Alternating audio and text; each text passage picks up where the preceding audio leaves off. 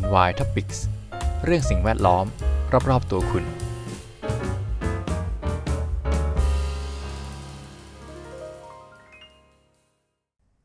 สวัสดีครับ ยินดีต้อนรับเข้าสู่รายการ Envi Topics กับผมพีทัสถิตนะครับ วันนี้มาต่อกับนโยบายของออคุณชัชชาติต่อนะครับ อาจารย์ชัชชาตินะฮะ ก็อย่างที่ผมได้กล่าวไปนะครับ part ที่แล้วจะเป็นเรื่องของการคมนาคม part นี้ผมก็จะพูดถึงเรื่องมลพิษนะครับ แล้วก็ฝุ่น จริงๆเป็นเรื่องเดียวกันแหละเอาใหม่เอาใหม่เป็นเรื่องฝุ่น PM 2.5นะครับแล้วก็เป็นเรื่องมลพิษอื่นเช่นน้ำเสียอย่างนี้นะครับ ก็มี2 2ส่วนหลักๆนะครับผมอ่าขั้นถัดไปจะเป็นเรื่องขยะแล้วก็อื่นๆนะครับ ก็ขอลงครั้งนี้ part นี้นะครับเป็นเรื่องของฝุ่นนะฮะโดยนโยบายที่เกี่ยวข้องกับฝุ่น PM 2.5เนี่ยก็จะมีทั้งหมดเเยอะอยู่เหมือนกันนะครับ ประมาณ 5-6 นโยบายนะครับ เริ่มที่อันแรกก่อนก็คือจัดทีมนักสืบฝุ่น ศึกษาต้นต่อ PM 2.5 เมื่อศึกษาแล้วนะครับก็ต้องดำเนินการทางกฎหมายกับผู้ที่ปล่อยมลพิษนะฮะแล้วก็ตรวจสอบคุณภาพของอากาศเชิงรุกในโรงงานอืมในบถัดไปจะเป็นการขยายระบบการติดตาม และแจ้งเตือนฝุ่นสู่ระดับแขวง 1,000 จุด ถัดไปก็จะเป็นนโยบายตรวจจับรถควันดำจากต้นต่อ อันนี้ก็เป็นสาเหตุหนึ่งนะครับ ที่ทำให้เกิดฝุ่น ต่อไปเป็นการพยากรณ์แจ้งเตือนป้องกันฝุ่น PM 2.5แล้วก็ถัดไปอันนี้จะเป็นภาพกว้างขึ้นมาแล้วก็คือการพัฒนาพื้นที่ปลอดฝุ่น BKK Clean Air Area ด้วยต้นไม้สำหรับพื้นที่เปิด ด้วยเครื่องฟอกอากาศสำหรับพื้นที่ปิด อ่าเดี๋ยวอันนี้มาลงรายละเอียดกันต่อนะครับ แล้วสุดท้ายนะครับที่จะเป็นส่งผลอ้อมๆก็คือการสนับสนุนให้เกิด Ecosystem รถพลังงานไฟฟ้านะฮะ ก็เดี๋ยวขอเริ่มที่โครงการนักสืบฝุ่นก่อนนะครับ โดยโครงการนักสืบฝุ่นเนี่ยเขาบอกว่ากรุงเทพก็จะได้รู้ต้นตอว่าฝุ่นเนี่ยมาจากไหน เพื่อเป็นการจัดการอย่างตรงจุด อันนี้ขอแสดงความคิดเห็นนิดนึงนะครับ คือเรื่องของที่มาของฝุ่นเนี่ยเท่าที่ผมศึกษามานะครับยังไม่มีงานวิจัยไหน บ่งชี้ได้ชัดเจนว่าฝุ่นเนี่ยมันมาจากไหนนะครับ คือมันคงมาจากหลายแหล่งแหละแต่อาจจะบอกไม่ได้แน่แน่ชัดว่า มันมาจากแหล่งไหนแบบถ้าแก้ตรงนี้คือจะแก้ได้เลยอะไรเงี้ย คือจริงๆก็ไปแล้วแต่สภาพอากาศซะเยอะนะครับ ซึ่งมันก็เป็นอะไรที่ควบคุมไม่ได้ขนาดนั้นนะอืมอันนี้ก็ลองดูว่าจะสืบได้มากน้อยแค่ไหนนะครับ เพราะว่ามันก็คงเป็นรวมๆกันนะครับรวมๆกันทำแล้วเกิดเหตุการณ์แบบนี้ขึ้นมาอะลงแค่นี้แล้วกันนะครับนโยบายถัดไปเป็นการดำเนินการทางกฎหมายสำหรับผู้ที่ปล่อยมลพิษอันนี้แน่นอนนะครับ ถ้าเกิดว่านักสืบฝุ่นสำเร็จเนี่ย แล้วสามารถ track กลับไปได้ว่าใครเป็นคนปล่อยโรงงานไหนเงี้ยก็ก็คงดีนะครับ แต่ว่าคงจะเป็นเป็นยากไปนะผมว่ามันเป็นอ้อมไปนิดนึง น่าจะแบบสามารถตรวจเช็คได้จากกฎหมายแหละ ว่าฝุ่นที่โรงงานเขาห้ามปล่อยเท่านี้ แต่มันน่าน่าเศร้าใจตรงที่มาตรฐานโรงงานตอนนี้มันจำมันจะควบคุมเฉพาะฝุ่น PM10 นะครับ PM 2.5 เนี่ย ผมถ้าที่ถ้าไม่ถ้าถ้าเข้าใจไม่ผิดนะครับ น่าจะยังไม่มีกฎหมายมาควบคุม PM 2.5 แม้กระทั่งไซต์ก่อสร้างเองก็ดีนะครับ ก็จะมีควบคุมเฉพาะแค่ PM10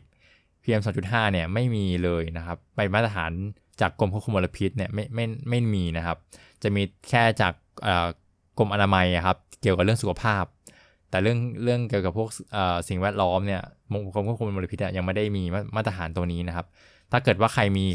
พอรู้เพิ่มเติมมากกว่าผมเนี่ยแจ้งได้เลยนะครับ ผมก็ ไม่ไม่ค่อยแน่ใจเท่าไหร่แต่เท่าที่ศึกษามาเนี่ยน่าจะยังเป็นอย่างนี้อยู่นะฮะซึ่งรายละเอียดในนโยบายเนี่ยเขาก็บอกว่าจะมีการตรวจสอบมลพิษในโรงงาน และจะทำให้กทมตรวจตรวจพบผู้กระทำผิดปล่อยมลพิษเกินค่ามาตรฐานได้อ่านี่จะจะย้อนกลับไปที่ผมพูดก่อนหน้านี้นะฮะเมื่อสักครู่เรื่องเกี่ยวกับมาตรฐานกรมควบคุมมลพิษเนี่ยอาจจะยังไม่มีเกี่ยวกับการควบคุมเพียง 2.5 นะ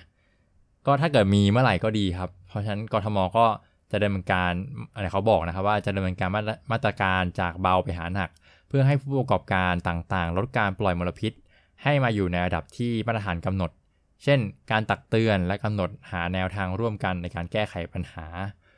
หรือจนถึงขั้นหนักก็คือการสั่งให้หยุดประกอบกิจการ การก่อสร้างหรือเพิกถอนใบอนุญาตที่เกี่ยวข้องอ่าก็โอเคนะครับตรงไปตรงมานะฮะแต่ก็อีกนะผมคิดว่าเพียง2.5เนี่ยมันเป็นอะไรที่วัดยากนะถึงแม้ว่าผมมีไซต์ก่อสร้างอยู่กลางกรุงเทพก็จริงนะครับ ตั้งจุดวัดอากาศเนี่ยคุณภาพอากาศเนี่ยไว้ข้างๆเลย แต่ว่ามันก็อาจจะไม่ได้ผลที่ออกมาอาจจะไม่ได้สะท้อนว่าฝุ่น PM 2.5เนี่ยมาจากของไซส์ผมจริง ๆ นึกออกไหมเพราะว่ามันเป็นมันก็มาจากทั่วไปนะครับ แล้วยิ่งมัน PM 10เนี่ยมันยังพอได้นะเพราะว่าอุณหภาพมันใหญ่มันกระจายไปได้ไม่ไกลมาก แต่ PM 2.5เนี่ยมันไปทั่วเลยนะครับ ตามสภาพ อากาศเลยนะฮะ ก็อันนี้ไม่แน่ใจว่าจะสามารถสืบหรือว่าตรวจได้มากน้อยแค่ไหนนะครับ ก็ต้องลองดูนะฮะอ่านี่นโยบายนี้เลยนะครับจะมาตอบข้อเมื่อกี้ที่เราสงสัยกันนะครับ ก็คือนโยบายตรวจสอบคุณภาพอากาศเชิงรุกในโรงงานมาอ่านรายละเอียดกันนะฮะเขาบอกว่ามลพิษจากโรงงานเป็นหนึ่งในสาเหตุของมลพิษที่สำคัญในกรุงเทพอืมหรอคือในกรุงเทพผมคิดว่า โรงงานมันก็ไม่ได้เยอะนะครับ แต่รอบๆกรุงเทพแต่พอมีโรงงานอยู่ พวกนิคมบางปูยกตัวอย่างนะครับแล้วมันก็มีนิคมอื่นๆอีก กระจายอยู่ตามขอบชายเมืองครับเออเขาเรียกชายเมืองปะขอบเมืองอะนะครับ ก็ก็เป็นแหล่งมลพิษแหล่งหนึ่งเขาบอกว่าโดยโรงงานที่อยู่ในกรุงเทพมีประมาณหกอะไรหกพันสองร้อยแห่งแน่ผมก็รีบรีบตัดสินใจไปนะ เป็นจังหวัดที่มีโรงงานมากที่สุดเป็นอันดับ 3 รองจากสมุทรปราการและสมุทรสาคร ซึ่งล้วนแล้วแต่เป็นจังหวัดที่มีพื้นที่ติดกับกรุงเทพอืมเขาพูดเหมือนผมละนอกจากนี้ในพื้นที่กรุงเทพยังมีกิจการที่มีผลที่มีการผลิตส่วนหนึ่งอยู่นอกระบบการตรวจสอบของกรมโรงงาน เช่น กิจการที่มีการใช้เครื่องจักร แต่ไม่เข้าข่ายนิยามโรงงานตามพรบโรงงานฉบับที่ 2 ปี 2562 ซึ่งกำหนดให้เครื่องจักรมีกำลังรวมตั้งแต่ 15 แรงม้า หรือกำลังเทียบเท่า ตั้งแต่ 15 แรงม้าขึ้นไป หรือใช้คนงานตั้งแต่ 50 คนขึ้นไป อย่างไรก็ดี กทมยังมีความรับผิดชอบในการออกใบอนุญาต ให้กับกิจการที่เป็นอันตรายต่อสุขภาพที่เกี่ยวข้องกับการผลิต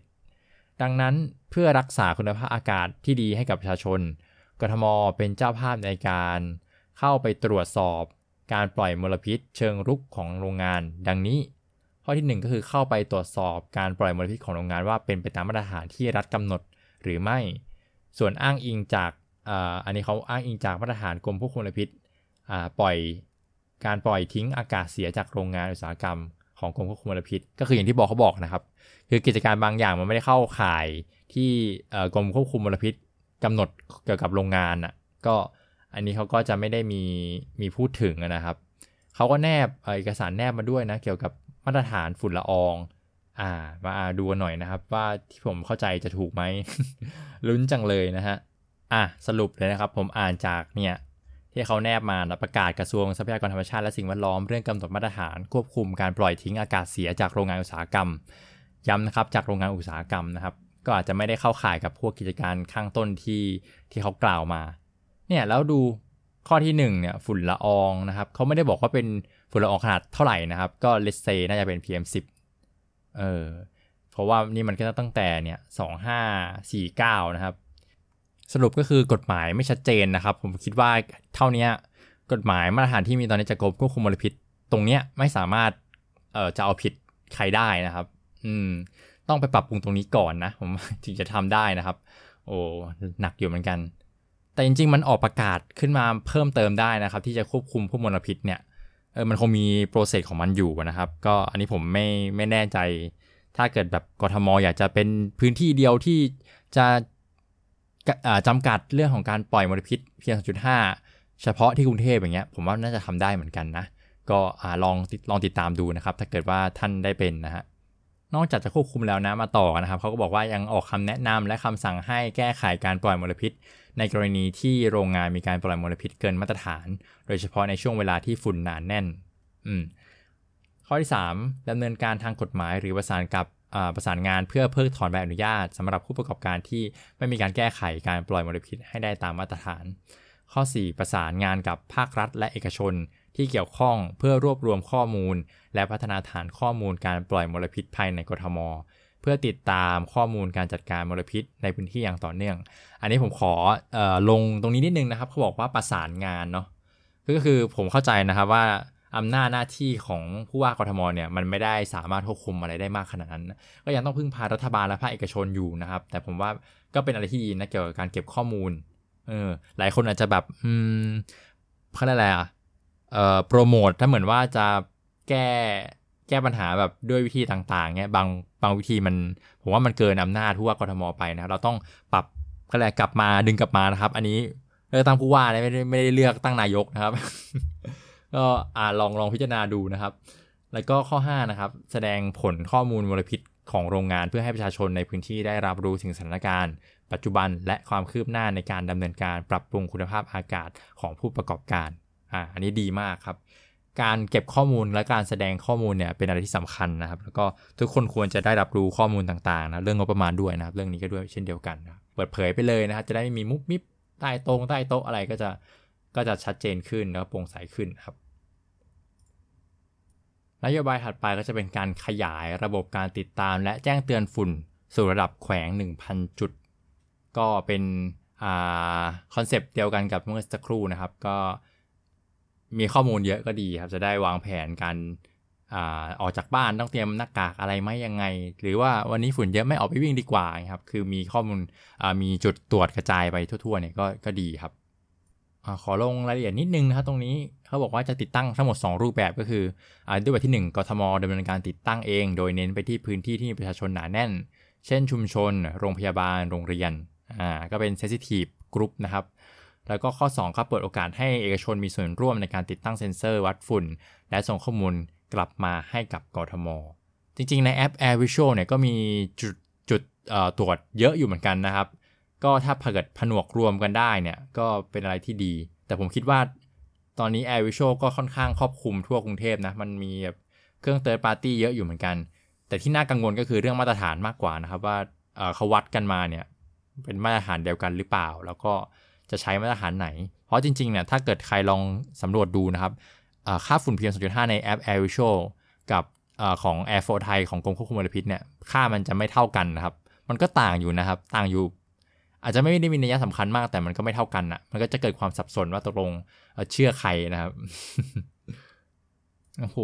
นี่ผมอ่านมาเรื่อยๆ ก็แบบโดนปิดปิดแก็บหมดเลยเนี่ยเขาบอกว่าข้อมูลฝุ่นทั้งหมดจะถูกนำมาประมวลผลและปรับเทียบคาลิเบต ให้มีความมั่นยำขึ้นก่อนจะนำไปแสดงผลให้ประชาชนได้รับรู้ โอ้โห ท่านรอบคอบจริง ๆ นอกจากนี้กทมจะเพิ่มการแสดงผลแบบเรียลไทม์เพิ่มเติมด้วย จากการที่เดิมแสดงเพียงค่าเฉลี่ย 24 ชั่วโมง เพื่อประชาชนสามารถป้องกันเลี่ยงกิจกรรมกลางแจ้งได้ทันทีที่ค่าฝุ่นสูงขึ้น อันนี้ผมบอกตามตรงว่าน่าจะเป็นไปไม่ได้ทางทฤษฎีนะครับ คือฝุ่นเพียง0.5เวลาเขาวัดนะครับเขาวัด 24 ชั่วโมงนะครับมาตรฐานเขาก็วัด 24 ชั่วโมงเหมือนกัน ก็คือเขาบอกที่สมมติครับเขาบอกว่าอ่าสูงเกิน คืออันนี้จะเป็นเดี๋ยวจะปนกับค่า AQI นะครับ ซึ่งผมเคยอธิบายไว้แล้วแหละในอ่า YouTube สักช่องหนึ่งนะครับ เป็นอีกยูนิเวอร์สหนึ่งไปดูได้นะครับ ช่องคุณพีเดือดเนี่ย ก็มีเคยอธิบายเรื่อง AQI ไปแล้วนะครับ แต่ก็ใดๆก็คือมันมันวัดแบบเรียลไทม์ไม่ได้ขนาดนั้นนะครับ ก็อันนี้ต้องทำความเข้าใจเกี่ยวกับมาตรฐาน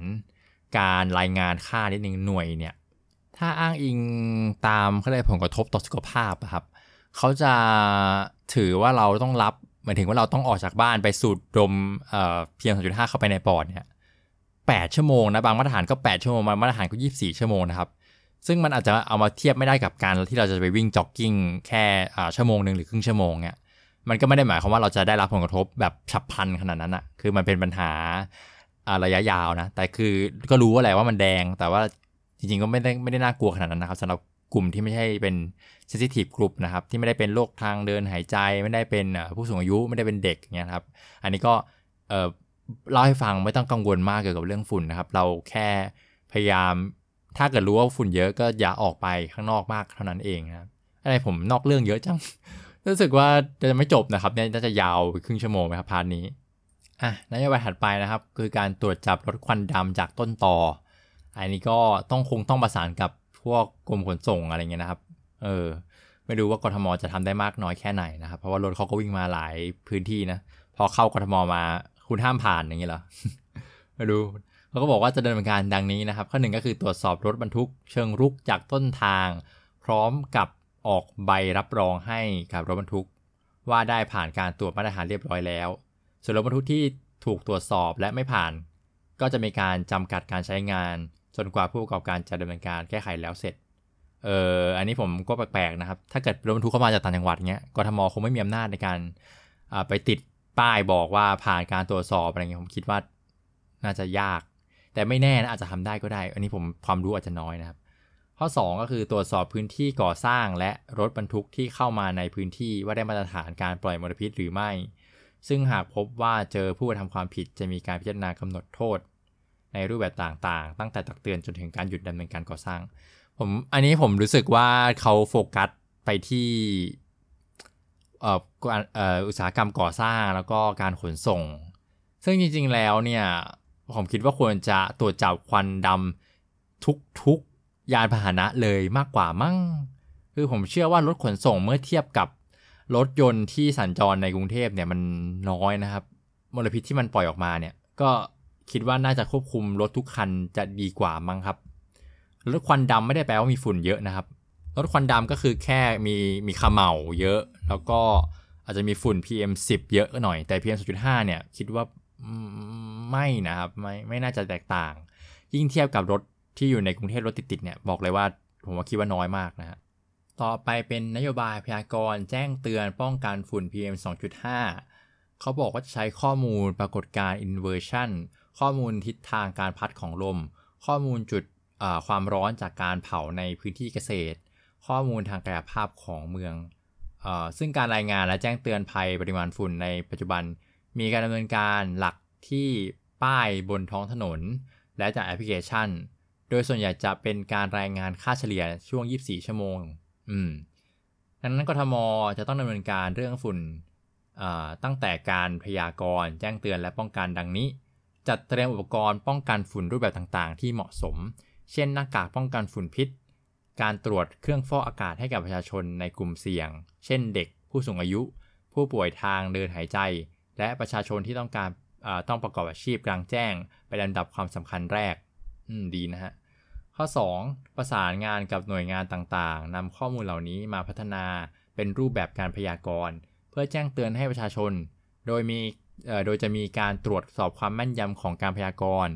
โดยทำผ่านการวัดผลจากเครื่องมือวัดฝุ่นที่กระจายอยู่ตามแขวงและย่านก็คือ 1,000 จุดที่เขานโยบายก่อนหน้านี้นะครับข้อ 3. พัฒนาจุดการแจ้งเตือนฝุ่นในสถานที่ที่มีประชาชนอยู่อย่างหนาแน่น โดยเฉพาะประชาชนกลุ่มเปราะบาง เช่น โรงเรียน โรงพยาบาล สวนสาธารณะ ป้ายรถเมล์และสี่แยก ข้อที่ 4 ปรับการแจ้งเตือนให้ค่าการแสดงผลเป็นแบบเรียลไทม์เพื่อให้ประชาชนทราบถึงสถานการณ์ฝุ่นอยู่เสมอ และสามารถเลี่ยงการทำกิจกรรม กลางแจ้งได้ในช่วงที่ฝุ่นหนาแน่นอ่าก็อย่างที่ผมได้กล่าวไปข้างต้นนะครับ ก็อาจจะมีข้อจำกัดอยู่บ้าง นโยบายถัดไปนะครับจะเป็นการพัฒนาพื้นที่ปลอดฝุ่น BKK Clean Air Area ด้วยต้นไม้สำหรับพื้นที่เปิด ด้วยเครื่องฟอกอากาศสำหรับพื้นที่ปิด อ่านี่ผมขอลงรายละเอียดนิดนึงนะ ผมมีข้อสงสัย จริงๆ ต้นไม้ลดฝุ่นไม่ไม่ค่อยได้นะครับ น้อยมากๆ เดี๋ยวเรามาดูว่าเขาให้ผลว่าไง เขาบอกว่าการแก้ไขปัญหาฝุ่น PM 2.5 ที่ต้นตอ มีทั้งกระบวนการระยะสั้นและระยะยาว และต้องใช้เวลากว่าที่สถานการณ์ทั้งหมดจะกลับมาสู่สถานการณ์ปกติที่ปลอดภัยกับประชาชน ดังนั้นกทมจึงต้องป้องกันประชาชนจากฝุ่นพิษให้ได้ เพื่อลดผลกระทบที่จะเกิดขึ้นต่อสุขภาพให้ได้มากที่สุด ผ่านการพัฒนาพื้นที่ปลอดฝุ่น BAK Clean Air Area ซึ่งจะต้องดำเนินการสำหรับทั้งข้อที่ 1 ก็คือ พื้นที่เปิดโดยกทมจะปลูกจะปลูก วงเล็บปลูกเอง และสนับสนุนให้เอกชนนำกล้าไปปลูก และบำรุงต้นรักษาต้นไม้ที่ช่วยดักจับ และกรองฝุ่นที่จะเข้ามาในพื้นที่ เช่นต้นไม้ที่มีลักษณะใบมีขนหรือครุขระ เออ แปลกดีนะครับ ไม่แน่ใจว่ามีงานวิจัยรองรับหรือเปล่า แต่ PM10 เนี่ยอาจจะต้นไม้ที่มีขนใบมีขนเนี่ยคงจะช่วยกรองได้บ้าง แต่ 2.5 เนี่ยไม่แน่ใจนะครับและการฉีดน้ำเนี่ยจะให้พูดอีกกี่ครั้งก็คือมันไม่ได้ช่วยอะไรนะครับ ฝนตกก็ไม่ได้ช่วยอะไรนะ จริง ๆ แล้ว แต่บางคนอาจจะแบบฝนตกแล้วเอ้ยทำไมฝุ่นมันอากาศดีขึ้นอะไรเงี้ย จริงๆ ไม่ใช่เรื่องน้ำที่มันเอาฝุ่นลงมานะ แต่เป็นเรื่องลมนะครับ คือฝนตกมันก็มาพร้อมกับลมนะ ลมมันก็พัดฝุ่นไปนะครับ หรือเรื่องความกดอากาศอะไรเงี้ย คือมันไม่ใช่เรื่องของน้ำนะครับ คือเรื่องของสภาพอากาศนะครับ ก็ตัวจากต้นไม้เนี่ยก็ค่อนข้างเซอร์ไพรส์นะครับ ไม่แน่ใจเหมือนกัน แต่ก็ถ้าที่ผมเข้าใจเนี่ยไม่น่าจะช่วยเยอะนะครับ น้อยมากๆสำหรับพื้นที่เปิด อะ ข้อที่ 2 ของเขาก็คือพื้นที่ปิดเนี่ยเขาก็จะทำผ่านการสนับสนุน การติดตั้งเครื่องฟอกอากาศ โดยเฉพาะในสถานที่ที่มีกลุ่มเปราะบาง และประชาชนหนาแน่น เช่น ห้องเรียน โรงพยาบาล รถสาธารณะอ่าอันนี้ดีนะครับ ในรถเมล์เนี่ยอาจจะมีเครื่องกรองอากาศเล็ก ๆ ก็ได้นะ แต่ผมคิดว่าก็คงช่วยได้บางส่วนนะมันไม่ไม่ได้เยอะมากอาจจะเป็นทางจิตใจ แต่พวกห้องเรียนอย่างเงี้ยเอออันนี้ผมว่าเขานักเรียนเขาอยู่ในนั้น 8 ชั่วโมงอะถ้าเกิดว่าผมไม่ดูสมัยนี้โรงเรียนรัฐบาลเนี่ยเขาห้องแอร์หรือยังนะครับ แต่ถ้าเป็นห้องแอร์เนี่ยติดก็ดีนะครับ โรงพยาบาลนี่ก็สำคัญเหมือนกัน ก็ถ้าถ้าถ้าถ้าเป็นโรงพยาบาลที่เป็นห้องแอร์เงี้ยก็ติดก็ดีครับ แล้วในพวก BTS หรือว่ารถไฟฟ้าอะไรเงี้ยก็มีเครื่องฟอกอากาศ อันนึงก็จะดีนะ แต่คิดว่าคือประตูเปิดทีหนึ่งลมมันก็เข้ามานึกออกไหมลมก็มีฝุ่นแหละมันคงแบบช่วยได้น้อยน้อยเลยไอในห้องพวกนี้ถ้าเปิดเปิดเปิดเข้าเข้าออกไปบ่อยเนี่ยก็ช่วยได้น้อยเหมือนกันนะ เพราะว่ามันมีอากาศที่เข้ามาตลอดไงมันก็จะแบบกองไม่รู้จบอะครับเหมือนเปิดแอร์แล้ว แอร์ออกเนี่ยมันก็ไม่เย็นทันทีอะไรแบบนี้แต่ฝุ่นมันกระจายได้รวดเร็วกว่าอุณหภูมิเยอะนะครับ ก็อันนี้ไม่รู้จะได้มากแค่ไหน แต่คงเป็นช่วยในด้านจิตใจได้พอสมควรนะครับ นโยบายสุดท้ายที่จะพูดในวันนี้นะครับ ก็จะเป็นนโยบายสนับสนุนให้เกิด ecosystem รถพลังงานไฟฟ้าครับหากต้องการให้มลพิษ PM 2.5 ลดลงระยะยาวจำเป็นต้องแก้ไขปัญหามลพิษจากไอเสียที่ยานยนต์นะครับ ดังนั้นกทมจะสนับสนุนให้เกิดสภาพแวดล้อมในการใช้รถขับเคลื่อนด้วยไฟฟ้าให้มากขึ้น ซึ่งปัจจัยสำคัญระดับต้นๆ คือสถานีชาร์จรถไฟฟ้า และสถานีสลับแบตเตอรี่มอเตอร์ไซค์ด้วยวิธีอย่างน้อยดังนี้ ข้อที่ 1 ก็คืออนุญาตให้เอกชนติดตั้งสถานีชาร์จ และสลับแบตเตอรี่ในพื้นที่หน่วยงานกทม 2. ประสานกับเอกชนในการผลักดันให้เกิดสถานีชาร์จ และสลับแบตเตอรี่มากขึ้น ข้อ 3. พิจารณาข้อบัญญัติควบคุมอาคารให้สถานที่ต่างๆ ต้องมีการติดตั้งสถานีชาร์จ และสถานีสลับแบตเตอรี่ เพื่อให้ประชาชนได้ใช้บริการ ข้อ 4. ผลักดันให้เกิดหลักสูตร EV retrofit เป็นหลักสูตรดัดแปลงเครื่องยนต์สันดาปเป็นรถยนต์ไฟฟ้าดัดแปลง ว้าว อันนี้ผมไม่เคยรู้มาก่อนออร่วมกับหน่วยงานรัฐและเอกชนที่เกี่ยวข้อง ที่โรงเรียนฝึกอาชีพกรทมที่มีศักยภาพ และมีการเปิดสอนหลักสูตรที่เกี่ยวกับยานยนต์อยู่แล้ว ข้อ 5 เปิดให้ประชาชนนำรถเข้ามารับบริการเปลี่ยนเครื่องยนต์สันดาปเป็นเครื่องยนต์ไฟฟ้า ได้ในราคาต้นทุน เพื่อส่งเสริมให้มีการเปลี่ยนแปลงเกิดขึ้นจริง อันนี้ผมว่าค่อนข้างล้ำมาก คือถ้าเกิดว่าใครติดตามช่องผมมาตั้งแต่แรกนะครับ EP แรกๆเลยผมจะพูดถึงเรื่องว่าทำไม รถไฟฟ้าถึงไม่ได้ใช้จริงขึ้นมาสักทีหนึ่งนะครับ ซึ่งสามารถไปย้อนฟังได้นะครับ ซึ่งรายละเอียดที่ที่กล่าวมาทั้งหมด 5 ข้อเนี่ยที่เขาจะทำนะครับ ก็สามารถช่วยได้มากเลยนะครับ ที่ทำให้รถไฟฟ้าเกิดขึ้นได้จริงในกรุงเทพนะไม่ว่าจะเป็นการเพิ่มสถานีชาร์จเองก็ดีหรือว่า เป็นการเนี่ยมีสถานีสลับแบตเตอรี่เนี่ยอันนี้ผมว่าก็ก็ช่วยได้นะครับ แล้วก็นี่มีเรื่องใหม่ที่ผมเพิ่งรู้วันนี้ก็คือ เรื่องการปรับปรุงเครื่องยนต์เนี่ยให้เปลี่ยนเป็นรถไฟฟ้าดัดแปลง อันนี้ผมไม่แน่ใจว่าในเชิง การทำงานเนี่ยมันใช้ได้จริง หรือว่ามีประสิทธิภาพมากน้อยแค่ไหนนะครับ อันนี้ก็ต้องลองศึกษาเพิ่มเติมดูผมไม่แน่ใจ แต่ว่าการที่ปรับมาใช้รถไฟฟ้าเนี่ยอันนี้ดีในแง่ของฝุ่นแน่นอนนะครับ แต่ว่าเรื่องคมนาคมอันนี้ก็ยังไม่ได้แก้ปัญหาเรื่องรถติดสักเท่าไหร่นะครับ แล้วก็นโยบายสุดท้ายนะครับ นโยบายลดฝุ่นลดค่าใช้จ่ายของประชาชนในการปรับปรุงเครื่องยนต์เก่า อันนี้น่าสนใจนะครับ ผมว่าเครื่องยนต์เก่าเนี่ยก็ เนื่องจากว่ามันทำให้ประสิทธิภาพการสันดาบมันลดต่ำลงนะครับ เกิดข้าเมาเพิ่มขึ้น แล้วก็ฝุ่น PM2.5 จริง ๆ อาจจะมันไม่ได้มีงานวิจัยอะไรชัดเจนนะครับว่ารถยนต์เก่าจะปล่อย PM2.5 เยอะกว่ารถยนต์ใหม่หรือเปล่า แต่ก็ถือว่ามันการลดขมเหลาควันดำและการเป็นปัญหาเรื่องของ perception แล้วก็ความสบายใจนะครับ เห็นควันดำก็รู้สึกไม่ดีเนาะแต่จริงๆ แล้วฝุ่นอาจจะเท่ากันก็ได้นะครับ อืมอะอย่างไรก็ตามมาดูรายละเอียดเขาหน่อย เขาบอกว่าควันดำจากรถไอเสียเป็นส่วนหนึ่งของปัญหา PM 2.5 ในกรุงเทพ ซึ่งรถยนต์ที่ปล่อยควันดำมักเกิดขึ้นกับรถยนต์เชื้อเพลิงดีเซล ซึ่งปัจจุบันส่วนหนึ่งคือการทำงานของเครื่องยนต์ที่ไม่สมบูรณ์ การเผาไหม้ระบบกรองอากาศ น้ำมันเครื่อง นอกจากนี้รถยนต์ที่ใช้น้ำมันเชื้อเพลิงเบนซิน ที่เผาไหม้ไม่สมบูรณ์ ปล่อยควันขาวออกมา ก็มีส่วนทำให้เกิด PM 2.5 โดยเฉพาะรถมอเตอร์ไซค์2จังหวะที่มีการเติมน้ำมัน autolube เข้าไปผสมในน้ำมันเชื้อเพลิง และเผาไหม้ไม่สมบูรณ์ ก็จะก่อให้เกิดควันสีขาวที่มีสารอินทรีย์ระเหยง่าย หรือว่า VOC ผมเสริมนะครับอันนี้ย่อมาจาก volatile organic compounds นะครับในกลุ่มของไฮโดรคาร์บอนซึ่งอาจจะไปทำปฏิกิริยากับโอโซน และเกิดเป็น PM 2.5 ได้อันนี้เขาเรียกว่า chemical smog นะครับโดยปัจจัยเหล่านี้ เขาบอกว่าสามารถควบคุมได้โดยการปรับปรุงเครื่องยนต์ให้ทำงานได้สมบูรณ์ยิ่งขึ้น ดังนั้นกทมจะเปิดให้ประชาชน ผู้มีรถนำรถเข้ามาตรวจสอบ ปรับปรุงบำรุงรักษาตามสถานที่ต่อไปนี้สำหรับมอเตอร์ไซค์เขาก็มีโรงเรียนฝึกอาชีพนะครับ แล้วก็มีสาขาต่างๆ แล้วก็รวมถึงกองโรงงานช่างกลของกทม ซึ่งปกติมีหน้าที่ทำการบำรุงรักษาซ่อมแซม รถยนต์ของกทมอยู่แล้ว ให้ช่วยบริการประชาชนในการปรับปรุงรถมอเตอร์ไซค์สำหรับรถยนต์ดีเซลนำเข้ามารับการปรับปรุงเครื่องยนต์ได้ที่โรงเรียนฝึกอาชีพกรุงเทพ ก็อันนี้ผมผมก็เห็นด้วยนะครับ ถึงแม้ว่าจะไม่แน่ใจว่าอย่างที่บอกไปอะว่าฝุ่นมันจะลดลงไหม แต่ว่ามันก็เป็นเป็นอะไรแหละคุณภาพอากาศที่เรามองเห็นนะนะ บางทีเราเห็นควันดำควันขาวเงี้ยก็รู้สึกไม่ดีรู้สึกว่าแบบ เออชีวิตแบบรับมลพิษเยอะอะไรเงี้ยทางนั้นที่ความจริงแล้ว อาจจะไม่มีฝุ่น PM 2.5 เท่าไหร่นะครับ อืม ก็ดีครับดีครับ ปรับปรุงเครื่องยนต์เนี่ยดีอยู่แล้วนะครับ ประเทศไทยอะครับ รถยนต์เขาไม่ได้มีจำกัดอายุการใช้งานเหมือนต่างประเทศนะครับในบางประเทศเขาจะให้ใช้แต่รถที่แบบใหม่ แล้วก็เครื่องยนต์มันจะดีกว่านะครับ เครื่องเรื่องควันเรื่องฝุ่นเงี้ยอาจจะน้อยกว่า แต่พอเป็นประเทศไทยมันก็ ก็ก็ตอบยากนะครับ ว่าสรุปแล้วการที่ใช้เครื่องยนต์ที่แบบสมบูรณ์อยู่เสมอเนี่ยช่วยเรื่องฝุ่นไหม แต่ว่าในไทยอะครับถ้าที่ผมทราบมาเนี่ยก็เหมือนเอารถไปทดสอบเนาะรถเก่าแค่ไหนก็ได้ไปทดสอบ ถ้าเกิดว่าผ่านเรื่องของขมเมาอะไรเงี้ยเขาก็อนุญาตให้ใช้รถคันนี้ต่อได้นะครับ ก็เลยอาจจะเป็นปัญหาว่า เออ วัดมายังไงมีมาตรฐานหรือเปล่า ใช้วิธีการไหนในการวัด ก็จะนำมาสู่คำถามว่าแบบ เออ